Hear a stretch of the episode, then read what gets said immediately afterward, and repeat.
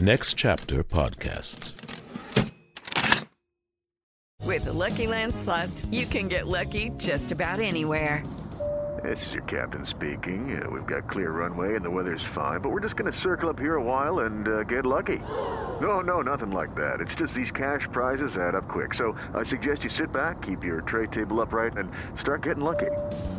Play for free at LuckyLandSlots.com. Are you feeling lucky? No purchase necessary. Void where prohibited by law. 18 plus terms and conditions apply. See website for details. Should all the spoogles be forgot and doogly poogly spoo?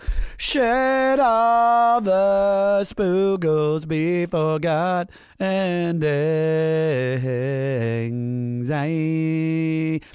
Kick it, Shane MacGowan!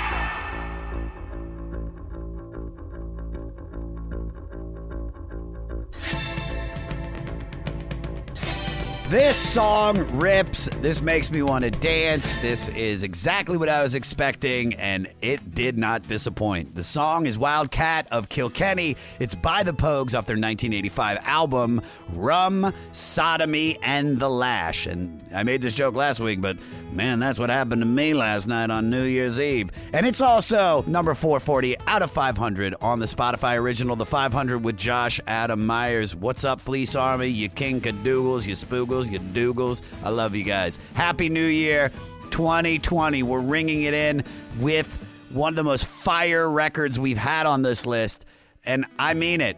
I am grateful for each and every one of you cadoogles for joining me each week as we go through Rolling Stone Magazine's top 500 albums list from 500 down to one. Guys, 2020 is going to be an incredible year for the 500. We have so many incredible guests coming up and so many incredible records. I- I've never been this excited about anything in my life. I just want to say I'm grateful for Spotify coming in and, and joining the mix and helping us get this word out. I love working with Spotify. I want to give thanks to Jeremiah, Avery, Morty, fucking Morty, the man, the myth, Adam. Who else? Fucking. Oh, Peter. Yeah, I can't forget about Peter. I love you guys, and I love each and everybody that's in the Fleece Army, guys. So thank you, thank you, thank you. 2020, man. 2020, man and woman. All right, let's find out about this record. Released on the 5th of August, 1985, and produced by Elvis Costello, with one track produced by Philip Chevron. This is the second album by London based Celtic folk punk rock band The Pogues. Here's how this mix of English and Irish musicians playing traditional and modern instruments came together. Singer Shane MacGowan was already in a punk band, the Nipple Erectors, or the Nips. That's what some people call them. When he met tin whistle player and vocalist Spider Stacy in the bathroom at a Ramones gig in London in 1977. While still in the Nips, MacGowan joined Stacy's and banjo player Jem Finer's part time Irish folk pub band, the Millwall Chainsaws. After the Nips broke up in 1980, MacGowan devoted more time to the Millwall Chainsaws, and in 82, they added former Nips guitarist James Fearnley to start a new band with the name Pogue Mahone, which is Irish slang for Kiss My Arse. Kiss my arse, you Pogue Malone. Pogue. Ma- P- it's not Malone, it's Mahone. Pogue Mahone, built on the same foundation of punk infused Irish traditional music as the Millwall Chainsaws.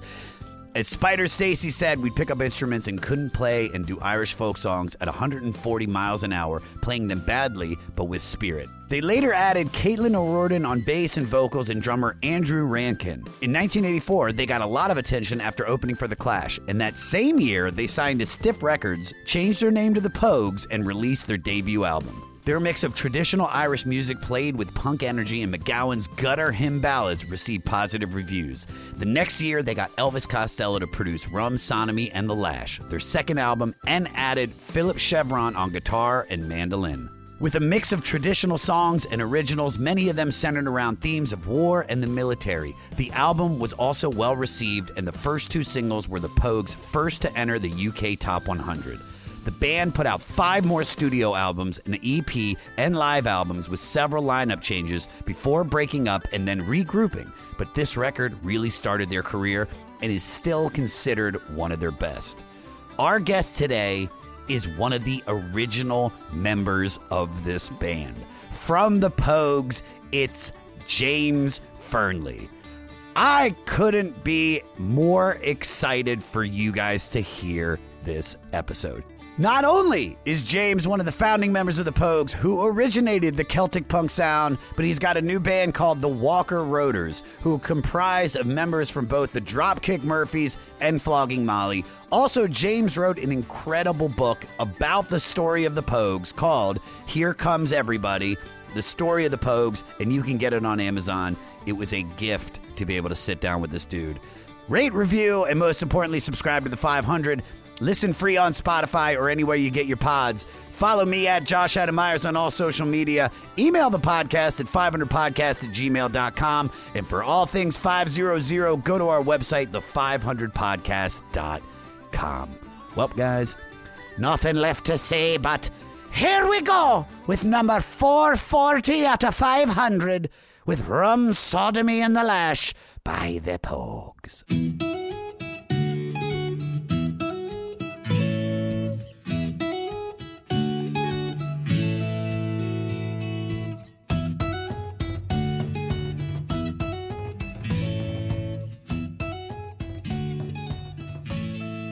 James Farley, James Farley, James Farley, James Farley, James Farley.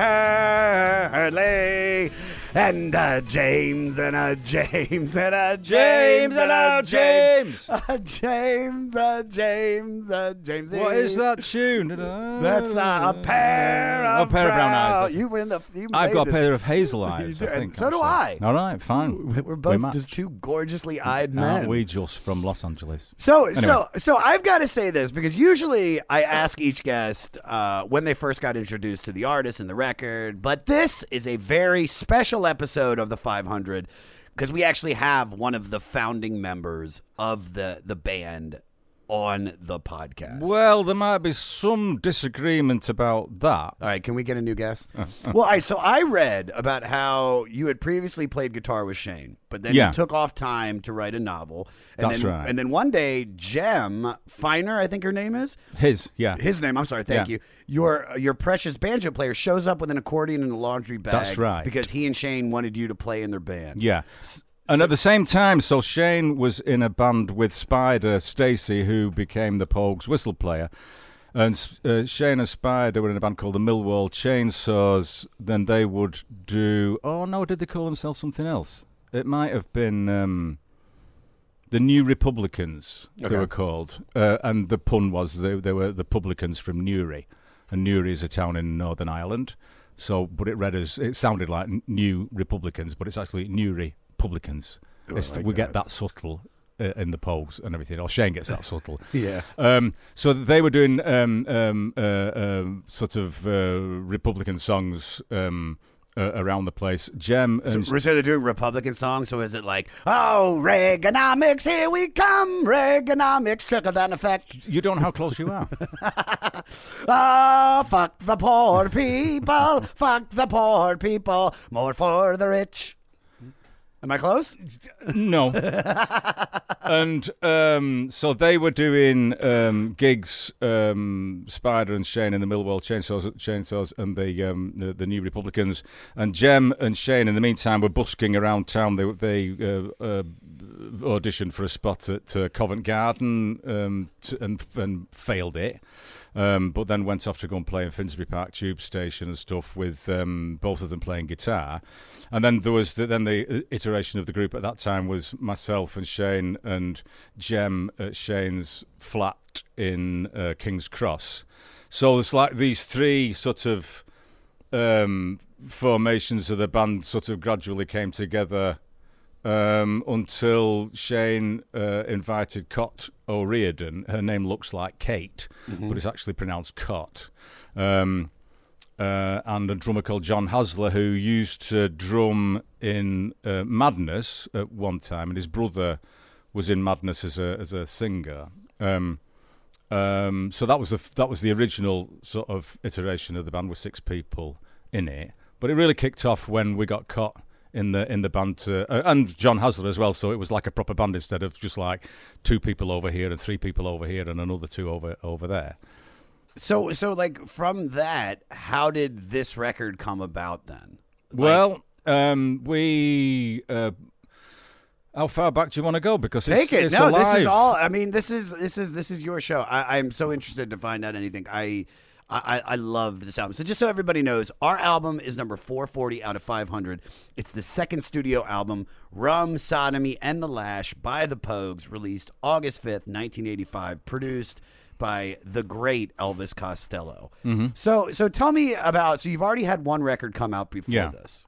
So get us get us up to this record. Like how did All right, so did- so with, the first record was called um, um, Red Roses for Me, um, and and I'm not saying that, that because Elvis Costello was was interested. He was interested on, on, in two prongs actually. One of them was a musical prong, and the other one was um, eventually marital because he married Cott.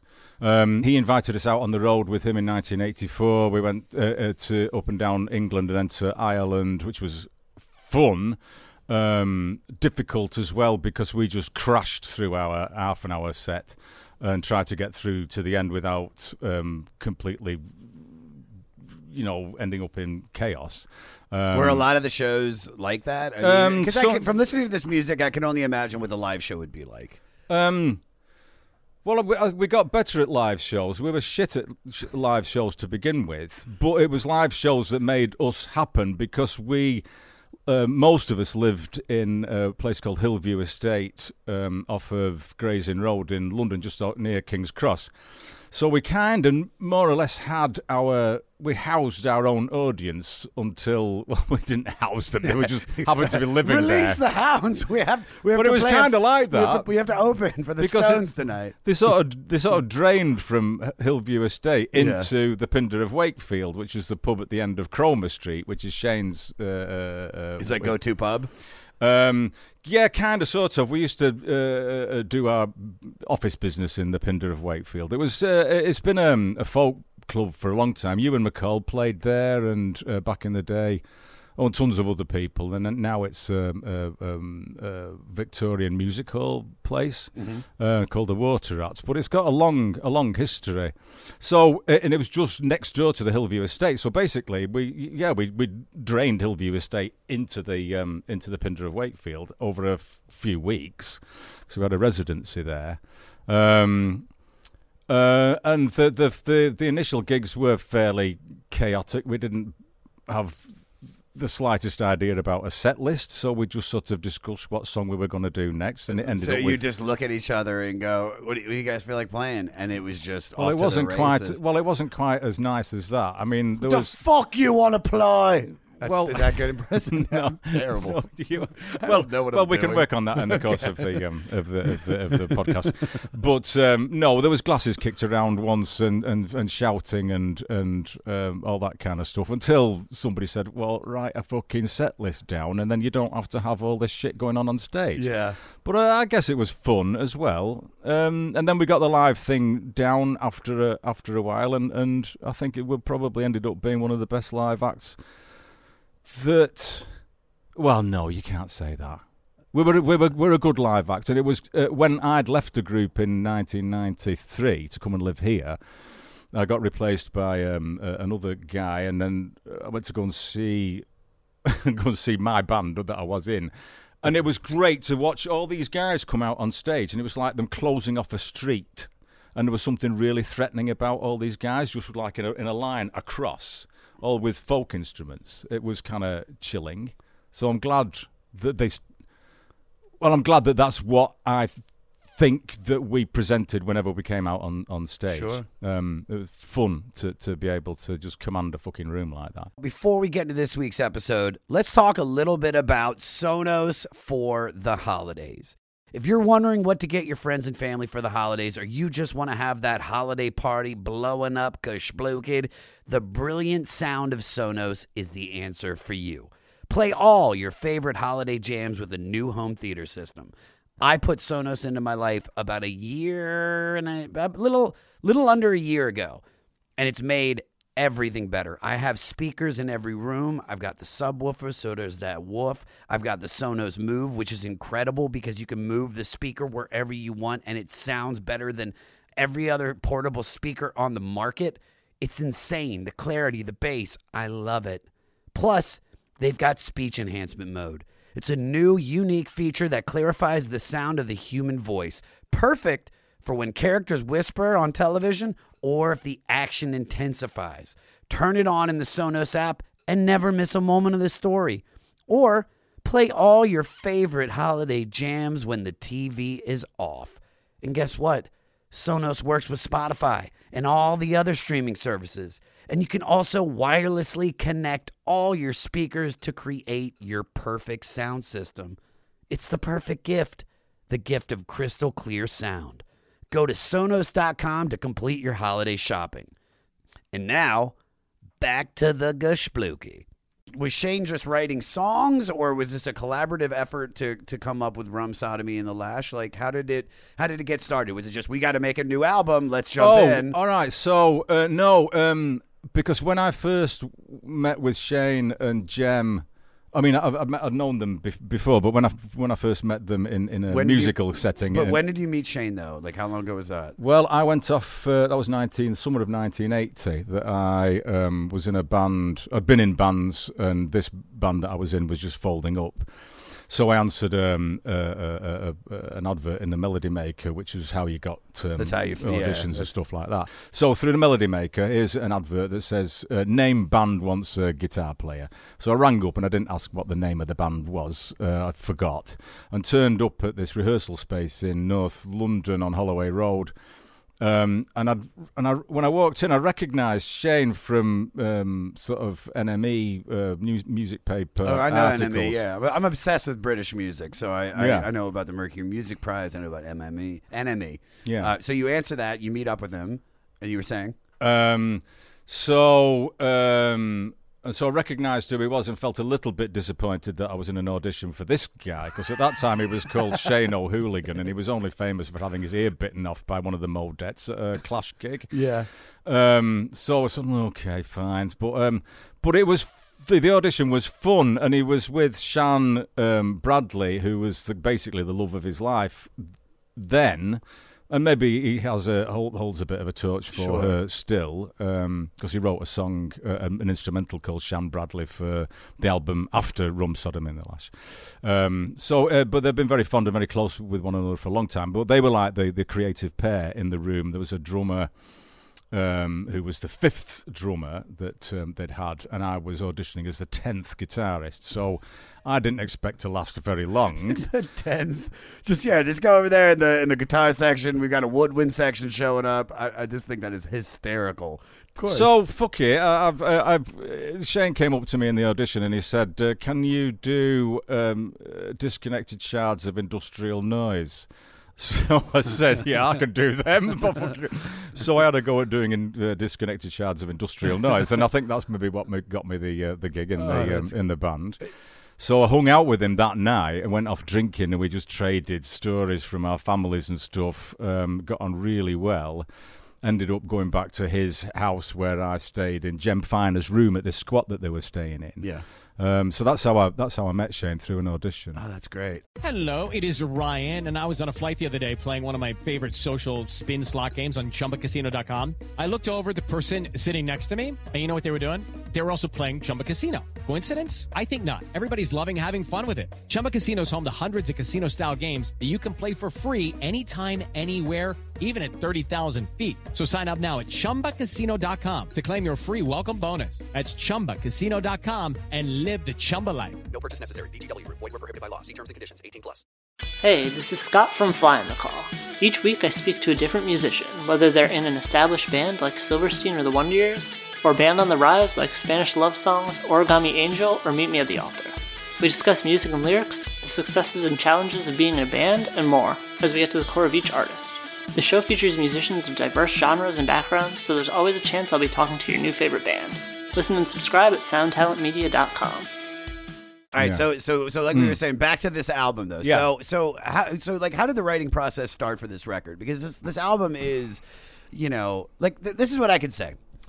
The the first thing I have to say about listening to this record is that Shane is a genius as far as lyrics. I, I, I was just so blown away hmm. by how great of a storyteller he was.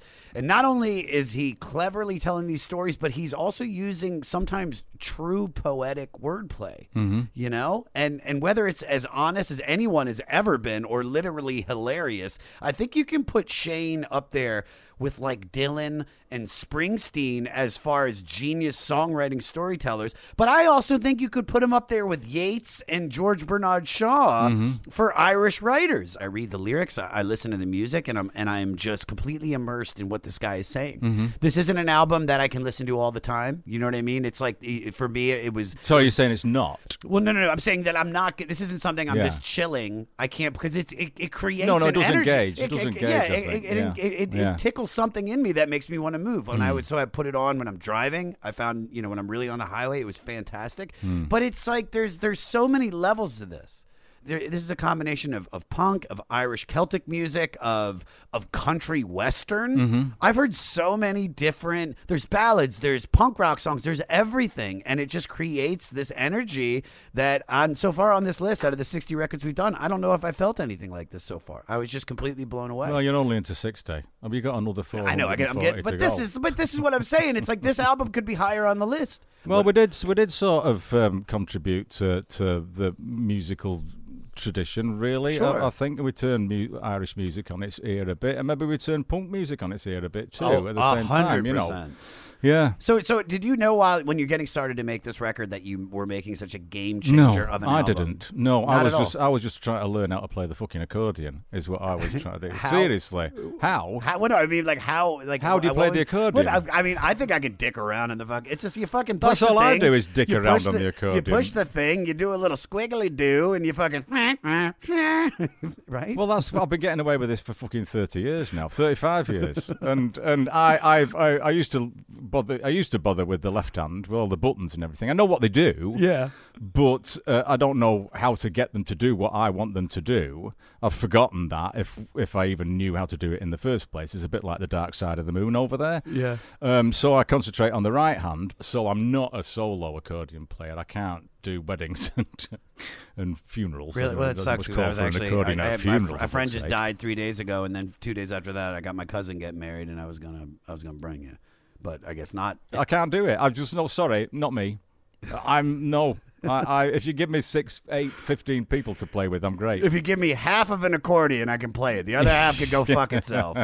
So you're making the record. Was it a difficult process to really sit down to really just get everybody together? I mean, you, you talk about At the very like- beginning, at the very beginning, it was because uh, Shane would slow off now and again uh, and be late for stuff, and as he was with the um, with the Nips, the the band that I was played guitar Yes. uh, in, um, it was yeah, it was hard, and he would sometimes turn up drunk, and and you would think, well, what do you talk to him about that, or what's the point? Oh, hard.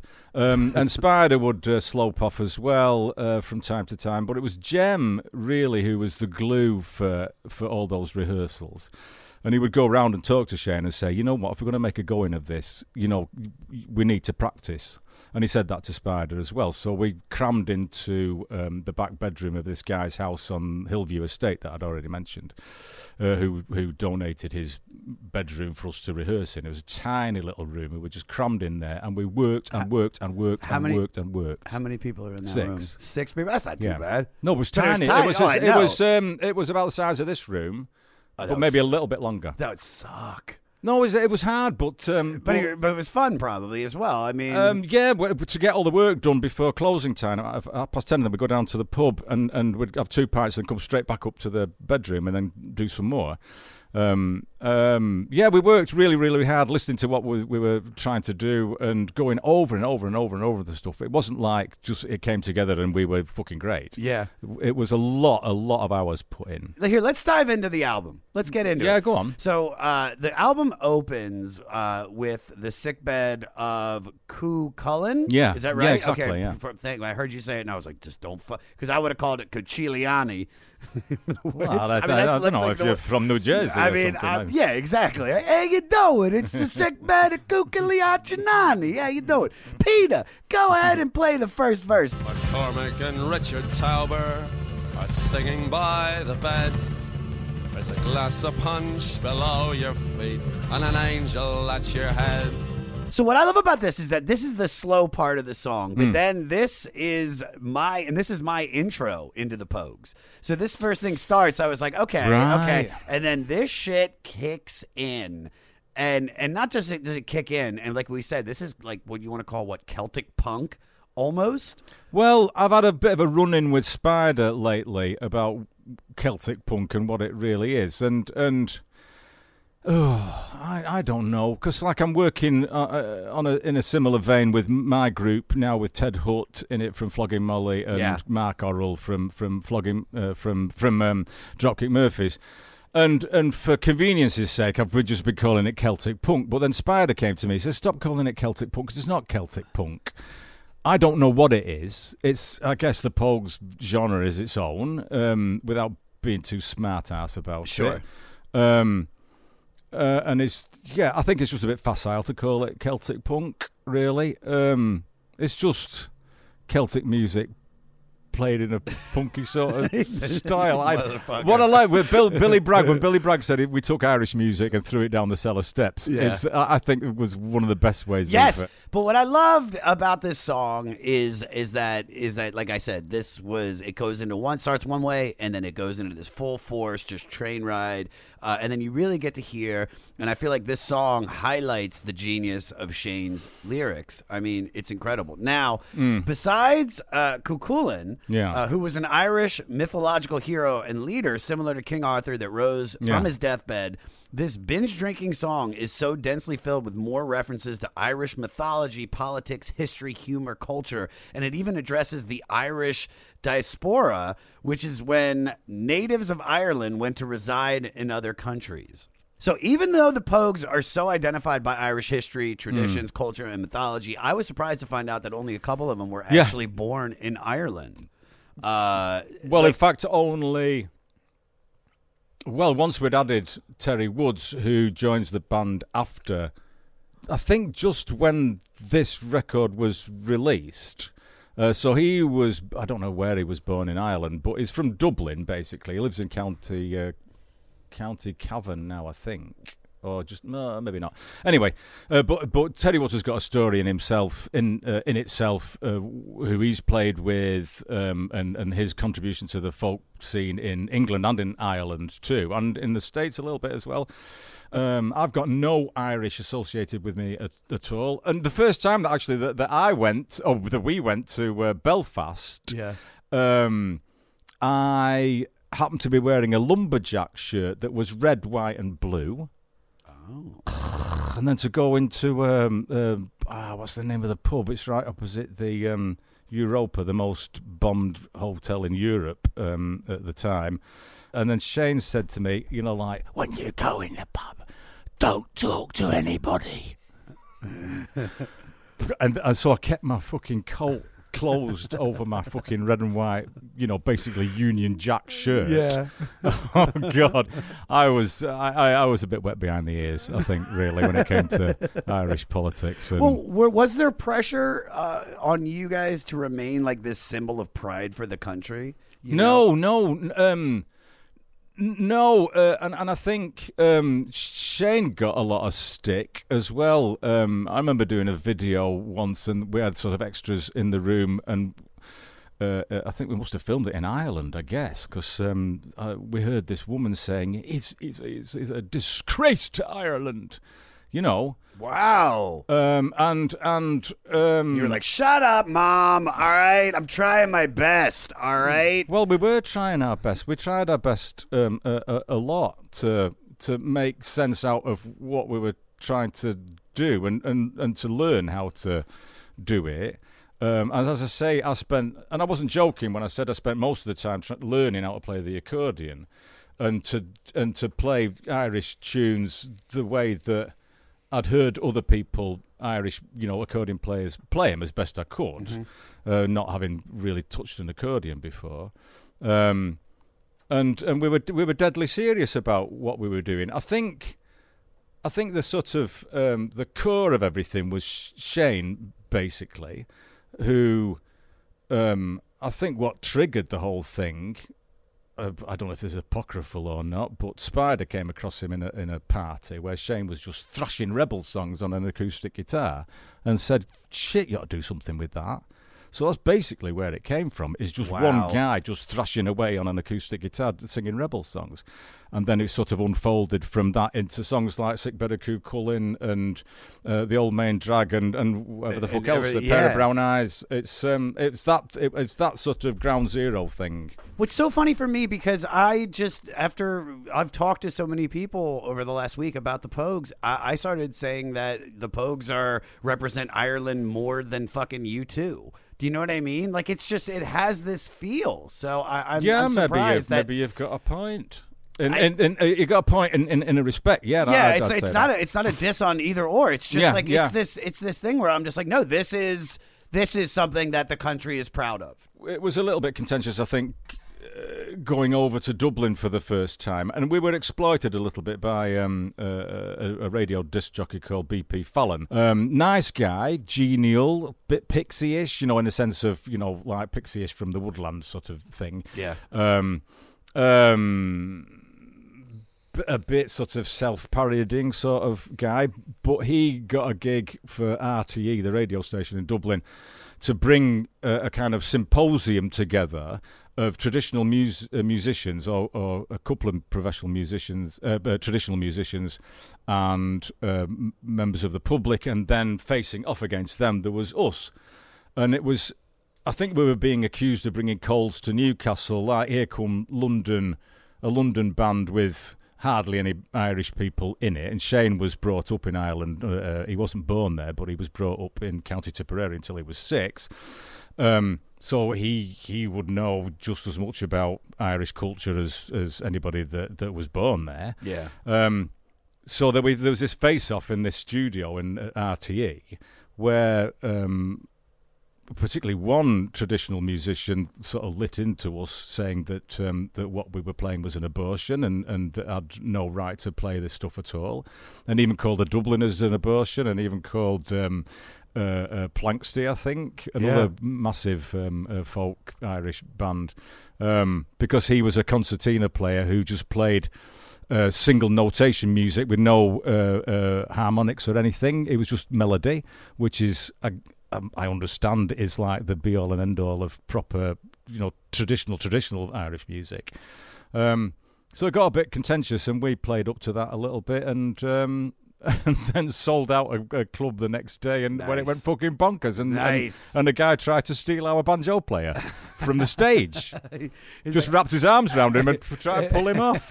All right, let's go into the second song. Uh, you mentioned already the Old Main Drag.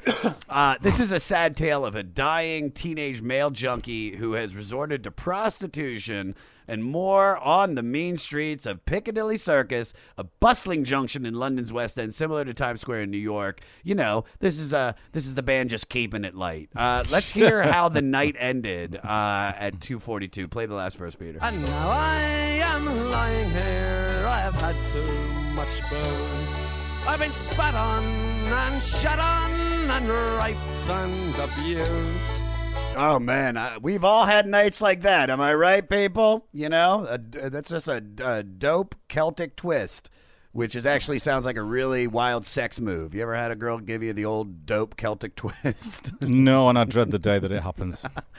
Uh, I I mean, I'm lying here. I've had too much booze. I've been spat on, shat on, raped, and abused. I mean, this is these are harsh images, and yet he's making them sound so beautiful. I mean, it yeah, no, I was just thinking of, of the of the, the, the backing music. Then. Yeah, like the, the accordion's so sweet and floaty Oh, and you're everything killing like that. it, dude. Fucking hell. You're James. But it seems so inappropriate when you Listen- to the to the words. It's like, what the fuck was I thinking? you playing that one half of the accordion, dude. No, I was actually got- playing two halves in that one. I was. Oh shit! That was before I forgot how to how to work it. That's a dope Celtic twist. That's a dope what Celtic- it is.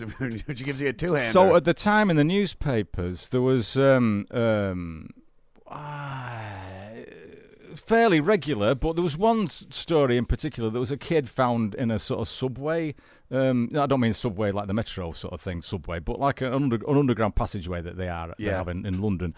Uh, found dead, you know, and, and he was only 16 and he'd come from North. And I think Shane was locking into that story somehow. Yeah. Which is a, a, a kind of a, a theme that Shane loiters around a lot of people who, who, who haven't had a chance.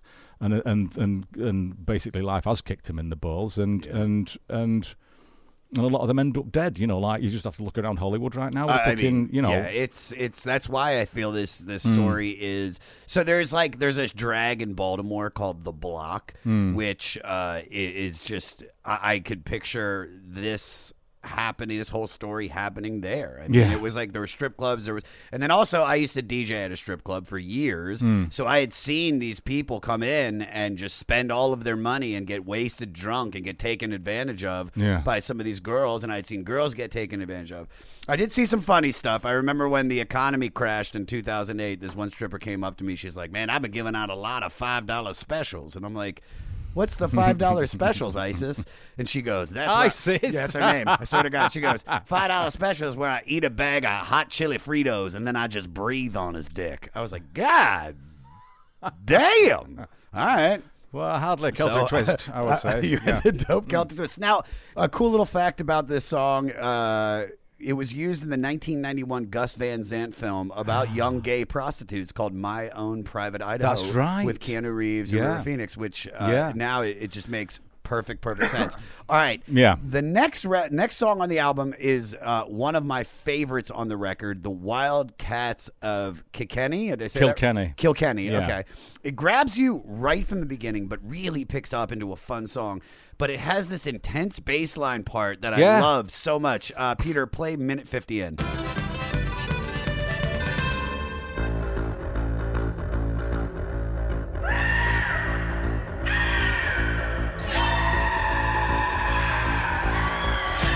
Dude, I love this so because I was not expecting that No. bass line to come in, and then you get the shrieks, and it's great.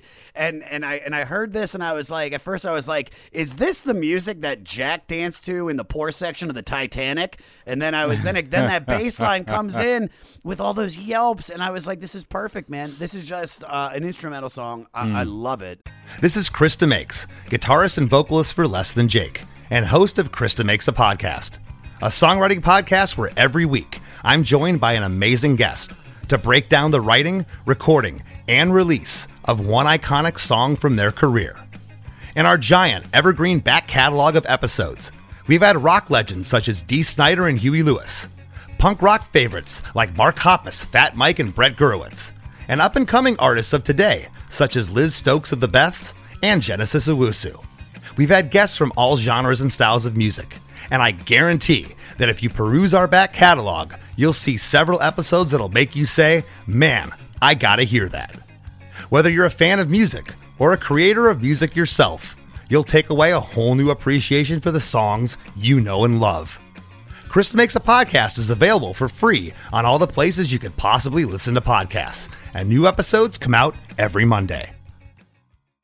Well, hey, friends, my name is Zach Lupetin. You may know me from the band Dust Bowl Revival, but I also host a music discovery podcast called The Show on the Road. For the last five seasons, I've been able to dive deep and have intimate chats with folks like the Lumineers, Ani DiFranco, Vulfpeck, Keb Mo, Lake Street Dive, Bela Fleck, and more. So, guess what? After 150 conversations with some of my favorite songwriters from around the world, we are bringing brand new episodes to the Osiris Network. New interviews and intimate acoustic performances will be coming at you this summer. And which episodes are coming next, you ask?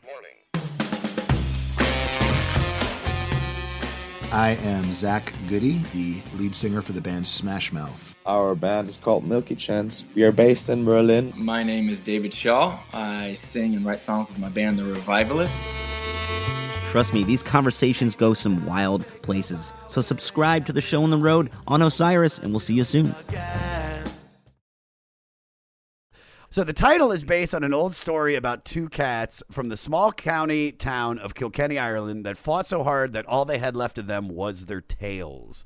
Kilkenny Cats have come to represent any tenacious fighter and have been informally adapted by some sports teams. And you took the tales you had been journaling for years and put it in your 2012 book, Here Comes Everybody, your autobiographical account of the history of the Pogues.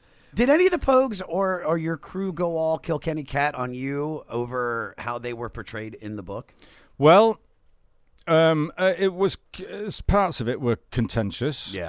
Um, I, I, at the end of a tour, we we played a festival in, in London, and and I had the manuscripts printed up, and I brought them to the gig.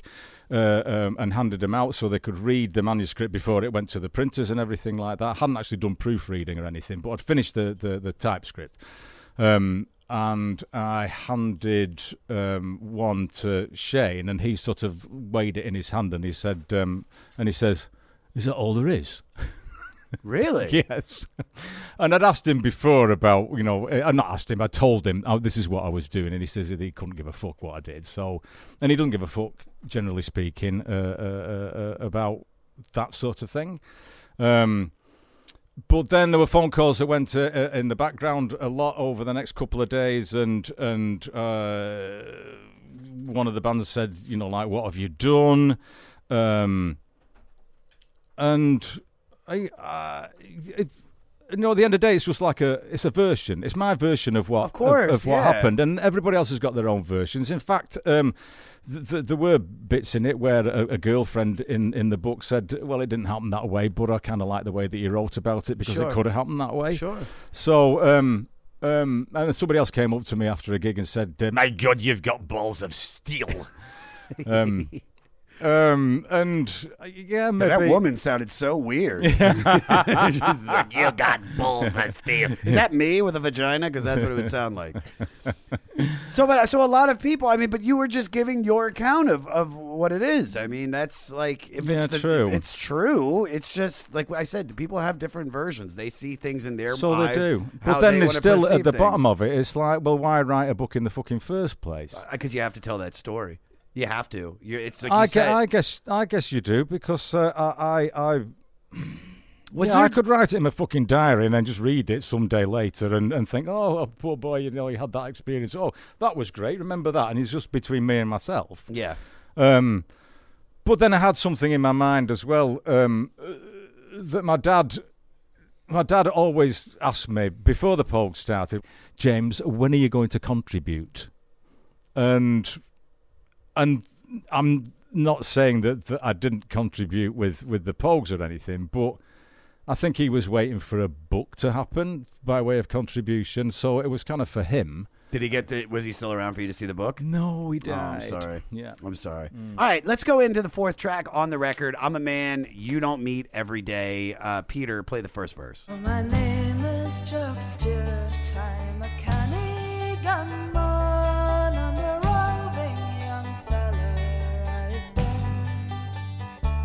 So the first thing I thought was, Jesus, Shane has vocal range.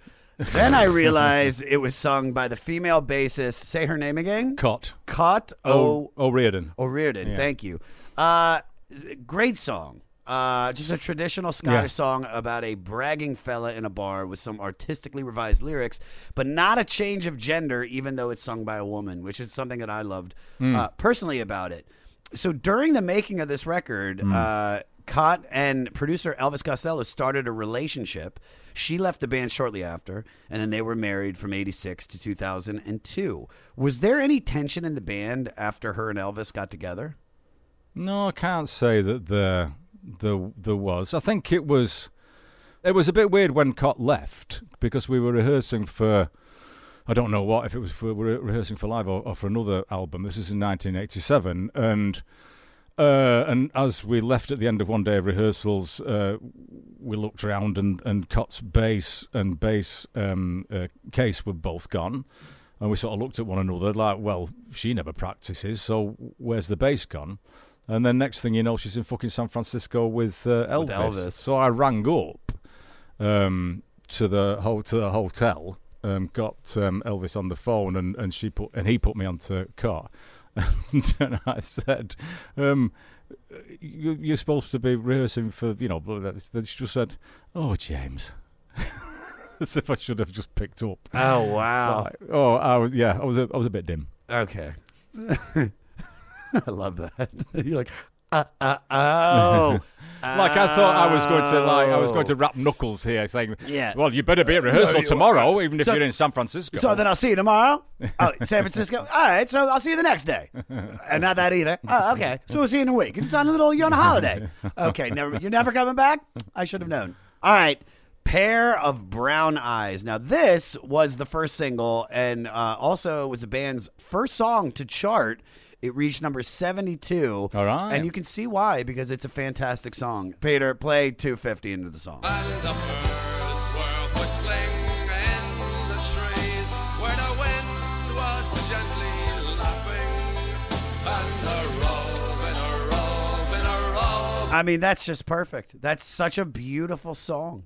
Such a beautiful song. Just well, apart from the, the parts apart- labelled one yeah, to three and, e- and you know the war stories. That's that are- the thing is that it's a beautiful sounding song. yeah. Well, Now- that's the old main drag, you know. So you've got like the, the floaty accordion, and then it deals with something that's really pretty hor- Uh, to, be, horrific. to be honest with you, James, you're the one that's making it gorgeous. Your accordion playing is just, and I'm not just saying this because you're in the room with me, but it adds this lush sound to it that takes it. Because, dude, the song's about a guy in a bar drinking alone because Mm. his lady split up with him.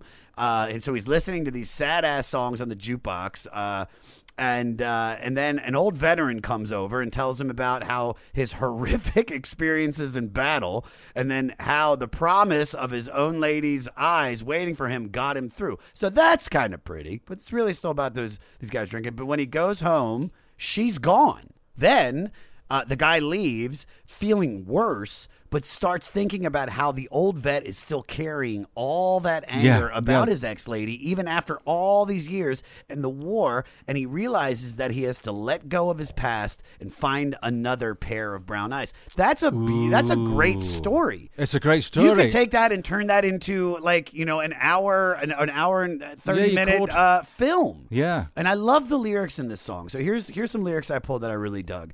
Uh, so drunk to hell, I left the place. Sometimes crawling, sometimes walking. A hungry sound came across the breeze, so I gave the walls a talking. I mean, I no, just, it's just genius. That it's it's genius. I just I love it. I love it. Uh, a pair of eyes. Uh, you didn't pass up were your wife Danielle's, who you married in 1989. Yeah. And after moving to LA, you stayed in the band for another five years before leaving to spend more time with your growing family.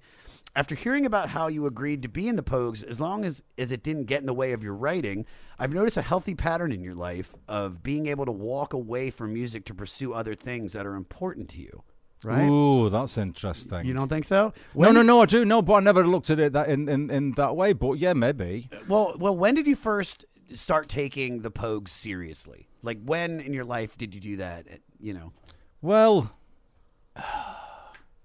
I think I'd like to say from the from from the the very start, except with the proviso that if it was going to get in the way of my writing, I I, don't I don't know. Maybe I didn't trust Shane uh, at that time completely, and uh, that that it's you know like, and I've been in bands that never lasted before, so I didn't trust that kind of Sure, it's t- being in a well. band is everybody's got to be on board. You know, it's it's tough. It is tough. It's really yeah. tough. Everybody has to be able to give up everything to get the goal of Yeah. making it because that's harder than making it as an actor. You know what I mean? Because you have Because there's more than one person. There's more than one person. I was in a band, and and and three of us were in, and the other guy who was I wrote the songs with, he just wanted to Mm. have a family, and then that was it. Yeah. Once he got, when he- once he was going, it was over. And it's funny because like, the Pogues weren't young boys when when when the band started. Now I was 28. I, I recently met a guy at a party who who who, who, said, uh, "Oh, well, I've just lost my job and and and I don't know what I'm going to do next, and everything seems hopeless." So I said, "How old are you?" And he said, "I'm 28." And I nearly, well, I've, I've laughed in his face because it's never too fucking No, late. it's not. Actually, in this day and age, I, I feel like most people don't have their, their shit together until they're 40. I mean, I started at 28. That's Hmm. when I really No, no. started. I didn't start getting success, like real success, until I was 37, 30, Yeah, 36, so it's pretty much 37. the same so, you- yeah, me, you have to work. So, all right, so, so I get that from taking the Pogues seriously. When did you realize that you could walk away from it? that was when, when I had my first daughter, Martha. She was born in uh, February 1993. And I stayed with the Pogues for the rest of that year. I invited Jem Finer, the banjo player, out to breakfast to hand my notice in six months before I was going to leave. Yeah. Which was, I, you know, in, in my head, I was being decent, but on another perspective, could be like, it's going to take you six months to find an accordion player like me. and it could have gone that way. And as it turned out, that the Pogues waited until the last fucking minute before they replaced me with somebody else who wasn't really an accordion player. So I don't know what all that means. Sure. Um, but uh, uh, Daryl, the bass player, was who replaced Cait after she'd walked out in 1987. Um, he he was a bit cross that I was leaving. I think Andrew, might, the drummer, might have been a bit cross as well. Jem uh, is just fine and pragmatic with uh, everything. Shane don't give a fuck, as I said. Um, I don't know if Spider was was was cross uh, that I was leaving, but uh, I I wanted to be a dad. Good. Yeah. Good. All right. That goes into uh, the next song. this next one's kind of fun, and it's uh, also as sad as the movie Sophie's Choice. It is uh, Sally McLennan. Did I get that right? No, actually, it's Sally MacLennane. McLennan. None. There you go. None. None. None. No, Nan. Like McLennan. McLennan. Maclen- You would say it that way. McLennan. No, no, no. Macl- McLennan. McLennan. No, no. You're doing this on purpose. No, I'm not. You are. I swear to God. Okay. But it's kind of fun, though. Let's be honest. We're No, it a- is. We're going having backwards and a forwards, and I can't, I'm trying to figure it out if, if you're just taking the Well, piss. No, I'm, I'm taking a piss, but it's only a tinkle. All right. Uh, this is the second single, and this one went to number 54 on the charts. All right. Uh, the Sally in the title is a type of stout beer, and yeah, I did not know that. Really? And it well, guess what? We're gonna hear more because this song is fun as fuck. Uh, play the final chorus, Peter. Sad to say I must be on my way. So buy me beer or whiskey cause I'm gone far away. I'd like to think I'll be returning when I can to the boozer and to Sally MacLennane. So, this song is about death and Irish funerals, which are known for celebrating and drinking because they believe we'll all meet again. And in this story, it's a story of a musician who decides to leave his small town for bigger things, but upon his return, he finds out how basically all of his old crew have died. So he drinks himself to death. Uh, I mean, this kind of hits close to home, uh, kind of, because we've all known people like that. But once again, it's all good because we'll meet again. But he did have to drink himself until he choked, which sucks. That sounds like a horrible way to die. Uh, so after leaving the Pogues in 1993, you returned for those reunion shows in 2001. Yes. Was- did anything change besides everything? Like, Yeah, like everything seemed to have changed in, in the in the meantime. Apart from the, you know, I'd kept in touch with Jem particularly. He was my best man at my wedding, and I've always been sort of close with uh, with him, uh, solidly close. Um, we've had our disagreements and stuff as you do, um, and as I've been close with like um, uh, uh, every everybody in the band. Really, it was a shock to see Shane after such a long time because he changed such a lot. Um, he's got teeth now. He's Have got you teeth. seen him since the teeth? I, ha- I'm, I haven't seen, been in the same room as him, no. Um, but I've, si saw him on the uh, the Late Late Show uh, uh, the other night on uh, in Ireland. They had a sort of um, a Christmas show that was de- dedicated. Well, the, the latter half was dedicated to Shane um, and his songs and, and work and everything. Um, and he looks uh, a, a little bit sort of um, at, at, at- on the Late Late Show. He looked a bit sort of detached, more than I remember him being detached. Um, What do you mean, just like dreamy and Sure. and um, uh, kind of distractible? But I've seen those distractible looks on his face before when sort of something looks like it annoys him, and he'll just look over at it. You know, do you ever see the Ginger Baker um, documentary? I haven't. No. Um, Shane reminded me of, uh, or Ginger Baker reminded me of Shane uh, a little bit. It's like smokers sitting on uh, on a lounger, Barcalounger or something, and just giving out about shit.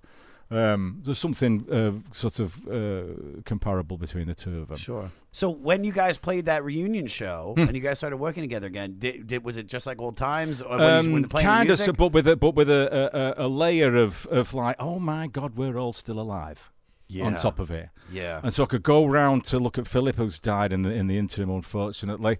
Um, so to, from Philip and Terry, and and uh, Terry had uh, difficulties with alcohol. Spider had difficulties with alcohol, um, and he's in recovery. Uh, Philip was in recovery from alcohol. Phil, uh, Terry's same. Um, Shane w- was, you know, uh, is in a, a, a law unto himself. Um, and just looking round, um, uh, I was just so great to, uh, uh, but it was particularly just when I was on the on the piano doing something when I could uh, get a bird's eye view sort of thing from Yeah. um, uh, from my perch uh, to have a look at everybody and and just so thankful that these guys were still around and the music that we played.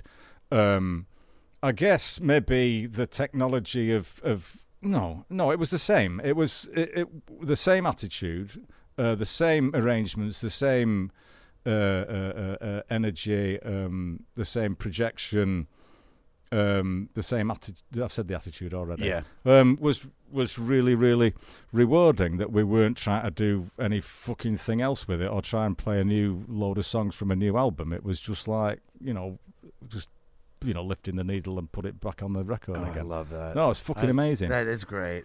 All right, moving on to uh, "Dirty Old Town." Now, you remember when I said a few songs ago that that one was my favorite? I lied. Peter played 246 at Dirty Old Town. I'll chop you down like an old Dutch tree. Dirty old town. This was written by Scottish folk singer uh, Ewan uh, MacColl. MacColl. Yeah. Uh, and it was made famous by the Dubliners. Yes, it's a song written about Salford in Manchester. Uh, Salford used to be just back to back terraced houses, lots of smoke, lots of brick, lots of alleyways, lots of um, kind of hive living um, and and um, and difficult, close, um, unsanitary sort of conditions by today's standards. Sure. Um, and and this is his song about um, about what a there's a beauty to it, but it needs to go. Um, basically. Well, yes, that's what I got from it was that they're the people that live there. They, they take pride in the Mhm. fact that they survived living there. It's almost like a Yeah, badge maybe, of honor. yeah. Um, I, I, I thought it's incredible. I, I, I just love this song. This this this is this is one of those those songs that when it came on, this is one like this song, "Dirty Old Town." I can listen to this whenever. Hmm. Yeah. like I can't listen Right. to a what is it, the the opening song? I know I'm going to butcher the name again. Um, uh, no, you didn't butcher it. You said you did it really well. because first he time. wrote it phonetically for me. Kukulnik. Fuck. Cuchulainn. Thank you. But you see, Yeah. that's something that like that that really brings up emotion. I want to speed. Yeah. I want to drive fast. This is something that like I have to drive to Ontario after this. Like I'll put this on and and and, right. it, and, it, and it gets into your soul. Hello, Tom May here, host of Future Friday. I've spent the last 15 years on the road with my band, The Menzingers, where I've met all kinds of wild and fascinating people. So I started a podcast. On Future Friday, I talk to fellow musicians about the moments that made them, their passions outside of music, and the curiosities that tie us all together. I've also talked to the likes of UFO researchers, magicians, soldiers, and documentary filmmakers, and I'm constantly searching for folks that can shape and change our view of the world. You can check out Future Friday wherever you like. And, and, then and so so does a lot of the few songs that are coming up on this record. I mean, after that song, you have Jesse James. Uh, and at first, like I liked this song. Uh, At first? it's at first because I, I well, this is what I wrote when I when I made my my final pass of this. I said at first I was like it's good, but it kind of sounded a little like more of the same. It wasn't like every song had a different vibe to it, but this Hmm. sounded like something that had come up previous. But then the chorus kicked in, and I was feeling it. Peter, play the chorus for me.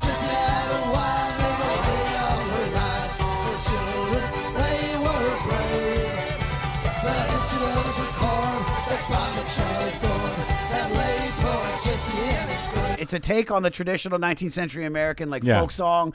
It's about the killing of the outlaw of Jesse James. It's sung by uh, tin whistle player Spider Yeah. Stacy, but it, it's just it, it just that chorus came in and I was and I was just hooked. And then I also thought it was so dope that they that uh, you know I know that how many members are there in this band, but that they have a tin whistle player. You know, it's it's so great. it's such a weird instrument. It's like, all right, who's on jug tonight? Well, Frank, no, then, Jug? Also, Spider uh, was was um, uh, became well known for, for the beer tray instrument, where you would bash your head with a beer tray. Great song. Um, I, I really loved that. Um, I could do without all the pistol shooting and stuff in that. I've got a bit sort of cartoony to me. For Um, sure, but but yeah. there's but it's still just a fun song. So Yeah. you, you look past it. All right, Navigator. Uh, this is another beautiful song. Oh, yeah. Uh, it's a tribute to the unskilled laborers uh, who were called navigators or navvies in the English slang that toiled and often died while bidding, building the British railway system. Uh, I think it's beautiful. A canal system too. I think they were called navvies for the canal system because I do. Th- uh, is it? I I can't remember, but I think it's about the canal uh, uh, building rather than the railway building for this particular song. I'm not entirely sure. Well, you Well, can talk to me while I what, I lyrics. loved, these are the lyrics that I picked out. Of Yeah, the this part. canals. The canals are bridges, So, so what. I what I loved about it is like this is this is sample lyrics. They died in their hundreds with no sign to mark where. Save the brass in the pocket of the entrepreneur. Uh, by landslide and rock blast, they buried so deep that in death, if not life, they'll have peace while they sleep. I, I mean, that is it's cool. That is really cool lyrics. What was the hardest uh, and worst job you ever had? Oh, working in a club in Charing Cross Road, refurbishing it with these. Actually, funny enough, with uh, uh, Irish uh, uh, construction workers, and one of my jobs was to climb into the um, the air conditioning duct to scrape it with a, a paint scraper to get rid of all the soot that was inside it. And I just had a handkerchief around my face Oh. to protect myself from the um, the, the particles. Yeah. Um, You get like black lung doing that, right? You can get black lung doing that, but that's like Victorian style. That's fucking real. job, That's, that yeah, but it's Yeah. kind of like black lungs, like a badge of honor, right? was that, is that a bla- I was gonna. I thought you were laughing, and I was like, "Ooh, sounds like you got black lung." Jesus, James. Oh God, how old were you when you had that job? Sorry, what? How old were you when you had that job? Uh, um, you're, like, um, you're like, I'm still doing it right now. I was like, Yeah. I'm on break. I'm on Yeah, break right know. now. Yeah, can we wind this up? Can we wind this up? I Um, got. no. Uh, so uh, that was so uh, twenty six or twenty seven. I was living with Shane and Jem in this uh, uh, uh, sort of legalised squat in in King's Cross. Um, just uh, after the Nips had f- finished, I think. Um, I think so. I was, I was still living in that, that place. Um, so yeah, I'd be um, I'd be 20, 26, 27 doing Wow. that. Wow. Yeah. All right, I want to uh, not to not to not give these next two songs Mm. respect. Uh, Billy Bones is fantastic. Uh, I, I I loved it. I love the way he's when I heard him say the word shite. I love anytime I hear a British guy or a Scottish or an Irish guy say shite instead of shit. It's great. And then the Gentleman Soldier is a fantastic song. It's another traditional English song that they've that's been pogued up, if we want to call it that. A traditional Irish, I, I would say, the Gentleman Soldier, is it? I don't know if it's Irish or English. I, I'm. Oh, I'm maybe- sorry. A traditional English song. You're right. No, you're right. It was. It was. Uh, it, but it's a fantastic song. But then the the album ends uh, with and the band played Waltzing Matilda, uh, and this is a sad personal tale of an old Australian veteran who'd lost both his legs and has become one of Australia's most important songs. It was written in 1971 by Eric Bogle, a Scottish folk singer who moved to Australia when he was 25. Although it's an anti-Vietnam War protest song, it's about the Battle of Gallipoli, a peninsula on the Mediterranean coast of Turkey during World War One. Yeah. Yeah. Australia and New Zealand's militaries allied themselves with Britain, France, and Russia against the Ottoman Empire. But this campaign on Gal- I mean, Gal- G- Gallipoli. Gallipoli. Fuck. Yeah. This is a hard album to talk through. that was conceived by a young, up and coming Winston Churchill, led to months of fighting and ultimately a tremendous bloody defeat. Um, the neglected and discarded casualties of the war who did the government's dirty work are really summed up while the older soldier is sitting on his porch watching a parade of veterans. Now, uh, Peter, I want you to play uh, six minutes and 36 seconds into the into the song. Play that for me. My city old men, all twisted and torn.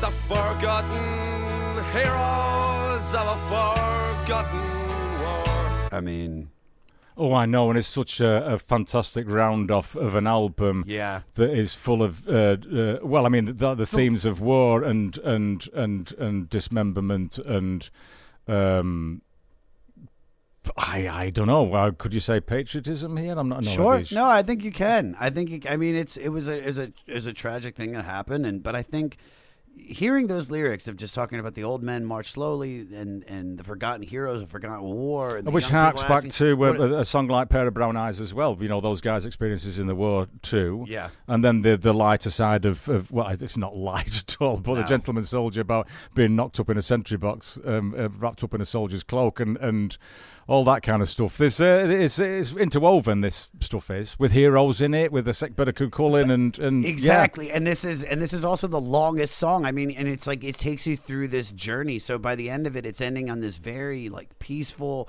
like like we said, it's it's it's it's it's giving you the the real, no filler, not not trying to sugarcoat it about what was the way these people felt, but it's once again this this beautiful send off of of an album that that I feel is just is perfect. I think this is a perfect record, and I think this is the the best song they could have chosen to close the album thanks out very much, yeah. Uh, do you want to do some facts, and we'll get you out of here? Sure. The facts and the facts and the facts, the facts. All right. Singer Shane MacGowan's unreliability due to his drinking and substance abuse forced the band to fire him in 1991. Vocal duties on tour for most of that year were handled by Joe Strummer from The Clash.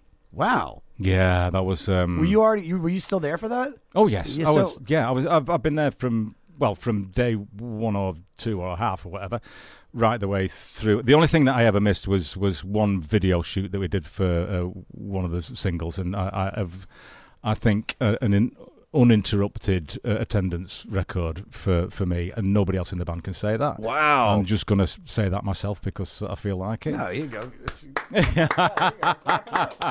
like I'm Lord you get a Snooty. I'm just, a, That's- just a big fucking swat. Dude. really, is what I am. Was there a vote, or did all of you just kind of look at each other and know? All right, so this this is the, the my opening chapter for my for my the memoir. Here comes everybody. Uh, get the book, everybody. Can they get it on Amazon? Is Probably, yeah, Get it on yeah. Amazon. So we, we we we we've had enough basically, and uh, we had a meeting in Jem's room in in a hotel in Yokohama, and then uh, we had to draw straws as to who was going to.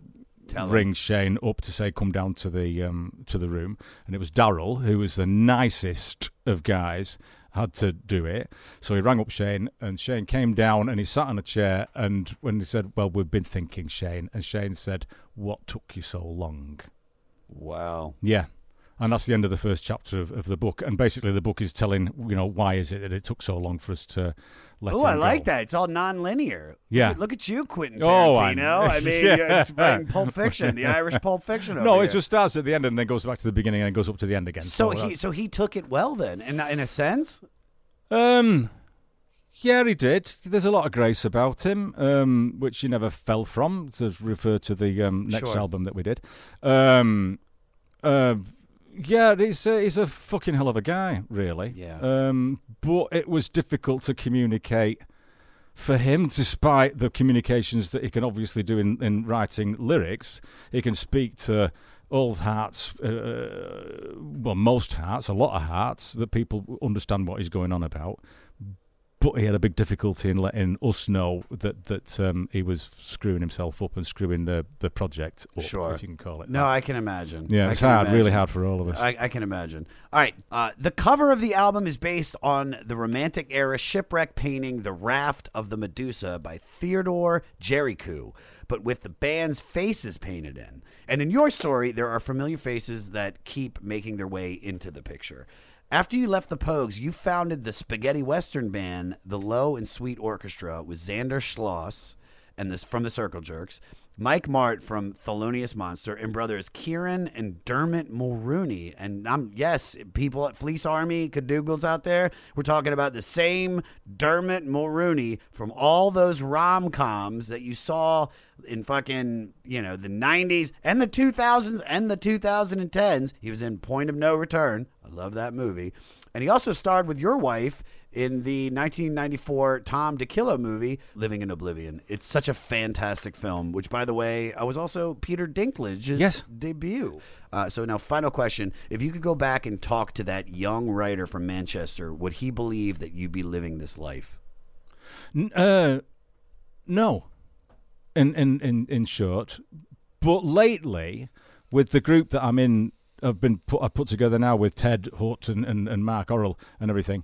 Um, I sing, and I was never allowed to sing. Oh, not allowed. I never stepped up to sing in the Pogues, uh, except when Shane wanted me to sing the Green Green Grass of Home. We were all going to share vocals, like lead vocals on songs. Jem got um, um, me and Bobby McGee. Um, Cait did All Tomorrow's Parties. Um, Spider, Jesse James, and mine was the Green Green Grass of Home. And I stepped up to the microphone at um, at a sound check, and as soon as my mouth opened, Shane came across going, "No, no, no, no, no, no." So I never got to sing ever again. So I'm the lead singer, front guy out of Walker Roaders now with Ted and Mark, and here's a, the uh, Quentin uh, Quentin Tarantino sort of back to when I was ten. Yeah. When I was a choir boy at my primary school and in the church choir, and and a more beautiful voice you could not come across. Basically, yeah, I was I was a boy treble, and and I managed to do the solo at the at uh, the beginning of Once in Royal David City, which is a big thing in England. You do it to you do a verse by yourself. You get a note from the the choir master, then you've got a verse by yourself. The choir comes in, follows you, and then the orchestra comes in after that. So if you've gone off pitch, you're fucked. Sure. So uh, I did that two years in a in a row, and if my ten year old boy, f- me version of me, uh, f- happened to find out what his voice was going to turn into, he would have stopped right there and then. I love it. All right, James. Final thoughts on uh, rum sodomy and the lash. Um, hard uh, to come up with final thoughts since it seems to be so kind of relevant nowadays. Yeah. Still, do you know, with the with the war stuff in it, and uh, and um, you know, and and uh, as we were talking about homelessness and the old main dragon stuff, it's still it's still fairly plugged in um, Yeah. now uh, and relevant. Um, awfully proud to have done it, and awfully proud to have taken it out on the road a couple of years ago, uh, before the, the the end of the reunion phase, where we did it, did, did the, the the album in its entirety, um, and then had a short break, and then did, did loads of other songs. But we did it from you know uh, first track to last track uh, uh, in a live sort of setting, which was um, fun to do. Yeah. Well, uh, hard. I wouldn't say fun. But it, it's it's great, man. I, I, I can't agree with you more. Uh, this album connected with me on so many levels. No, I'm and glad. I, I am I am just I feel honored that uh, my friend Joe Seb put us in touch, and I got to sit down and talk to you. Cool. Oh, no, it's record. really, really a pleasure to meet you Dude, as well. So much fun. Thank you for coming on, brother.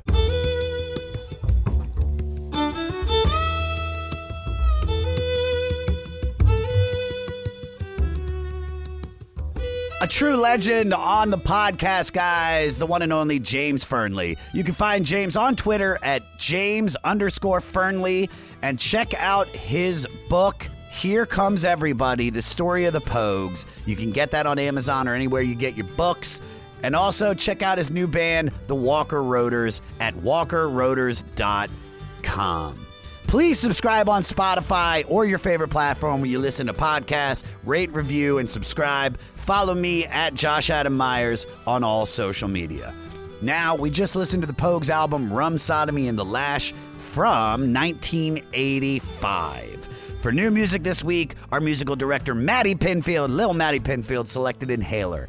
Inhaler are an up and coming five piece fronted by Elijah Hewson, son of U2's Bono. This band of young Dubliners have been able to avoid simply riding the coattails of their frontman's famous father and are actually proving themselves to be true contenders, as well as a great live outfit. Eli has the gift and swagger of his dad's stage presence and voice, and these melodic synth infused pop riffs will leave you pleasantly surprised. Listen to their new track, My Honest Face. We got it on Spotify, and check out the link on our website, the500podcast.com. And if you are in a band and were directly influenced by one of these albums or artists and you want your music featured on the 500 website, send your song to 500podcast at gmail.com and make sure you put the album and artist that influenced you in the subject line. Next week is Sam Cooke Week with his album Live at the Harlem Square Club 1963. This album might have changed my life. And this episode coming up might change yours. Look to the stars, everybody. Do your homework. Listen to their album on Spotify. Kadoogly doogly. Stay fleecy, cuz spoogly.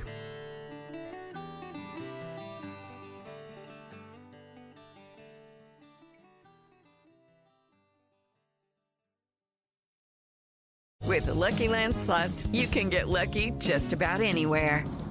This is your captain speaking. Uh, we've got clear runway and the weather's fine, but we're just going to circle up here a while and uh, get lucky. No, no, nothing like that. It's just these cash prizes add up quick. So I suggest you sit back, keep your tray table upright, and start getting lucky.